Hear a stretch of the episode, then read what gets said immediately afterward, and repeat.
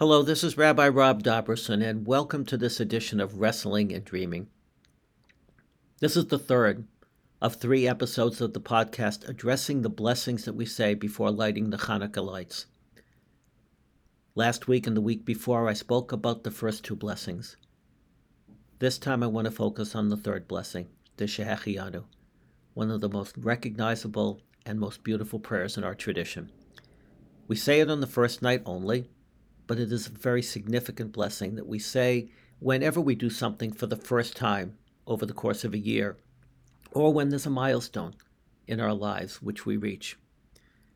It's particularly important when we think about the Shechianu to notice that this year, as in some years in the past, Hanukkah has a connection with our wonderful holiday of Thanksgiving, coming as it does this year on the Sunday of Thanksgiving weekend. We light the lights on the fir- for the first day on the Sunday evening of Thanksgiving weekend. A few years ago, we did it on Erev Thanksgiving, and it created quite a stir because it was the only time that it ever happened in history that that that the thanks that the first night of Hanukkah came on the fourth Wednesday evening of November. But this time, it's not such a great uh, connection, but it's important nonetheless because we all know the Thanksgiving spirit continues throughout that weekend. And so, in the spirit of Thanksgiving, it's an additional reason to celebrate by saying the Shechianu.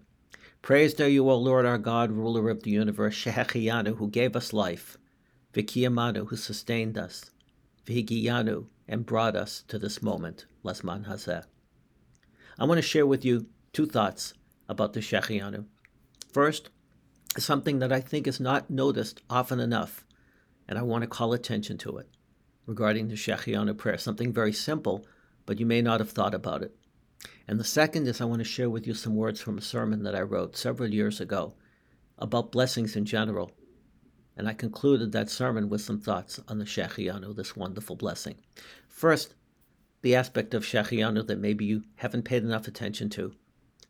The Shechianu is always said in the plural. Shechianu, who gave us life, who sustained us, who brought us to this moment. Even when we're saying it about an individual event, even if I'm standing outside and I see snow falling for the first time, as we did here in Michigan on Sunday, and I want to say the Shechianu, which I did, not that I love snow that much, but it's a milestone in the cycle of the world. And I stood there by myself to say the Shechianu, but I didn't say it in the singular. Praise to you, O Lord, who gave me life and sustained me and brought me to this moment. We never say the Shechianu in the singular because even when an event is affecting us, we recognize that it's affecting other people as well in the world, or that we need to join our joy with joys of others in the world and to recognize the miracle of life not just about us, but of all of those in our community, in our family, in our world at large. It's a great lesson that, as was said many, many centuries ago or years ago, no man is an island, no person is, is alone, no person should isolate themselves. Even when recognizing milestones in their lives, we look at it in the bigger context of what it means to be a human being, sharing with our family, our community, and our world. That's the first thought.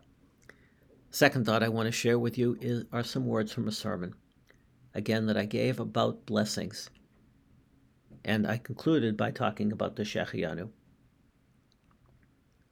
I had begun to think recently that these three terms, giving us life, sustaining us, and enabling us to reach this season, speak of the three ages of human beings. First, we talk about having been given life. We are children and children are awestruck by the world and grateful for being alive.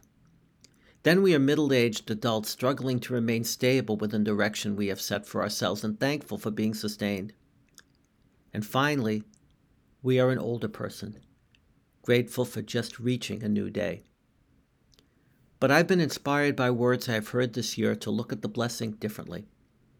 Our lives need to be a combination of all of those every day. We must never give up the thrill of being alive.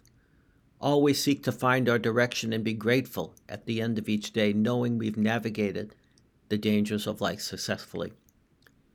I credit this understanding of the Shechianu to a quotation I heard from a former astronaut, Pinky Nelson, commenting on flying the space shuttle after the tragedy of the Columbia. He said, quote, You really have three things going on at once.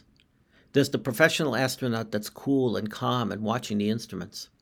There's the little kid who's got a ticket to Disneyland that's having the ride of a lifetime. And there's the older person looking over your shoulder trying to take it all in. You know, if you're not scared during a shuttle launch, then you don't appreciate what's going on. If we're not scared during life, we don't appreciate what's going on. And if we don't feel like a kid in Disneyland each and every day, we don't appreciate what's going on. And if we're not watching every step of the way trying to stay in control, we don't appreciate what's going on. And the Shehecheyanu reminds us that we should acknowledge the deep enjoyment of life, the living of life with meaning, and the acceptance and overcoming of our fears at every age of our lives. Shehecheyanu, V'kiyamanu, V'higianu Lasman Hazeh. Praise to you, O Lord, who gave us life, who sustains us and enabled us to reach every significant moment in our life. In fact, every day in our lives. Happy Hanukkah, happy Thanksgiving, and until next time, thank you.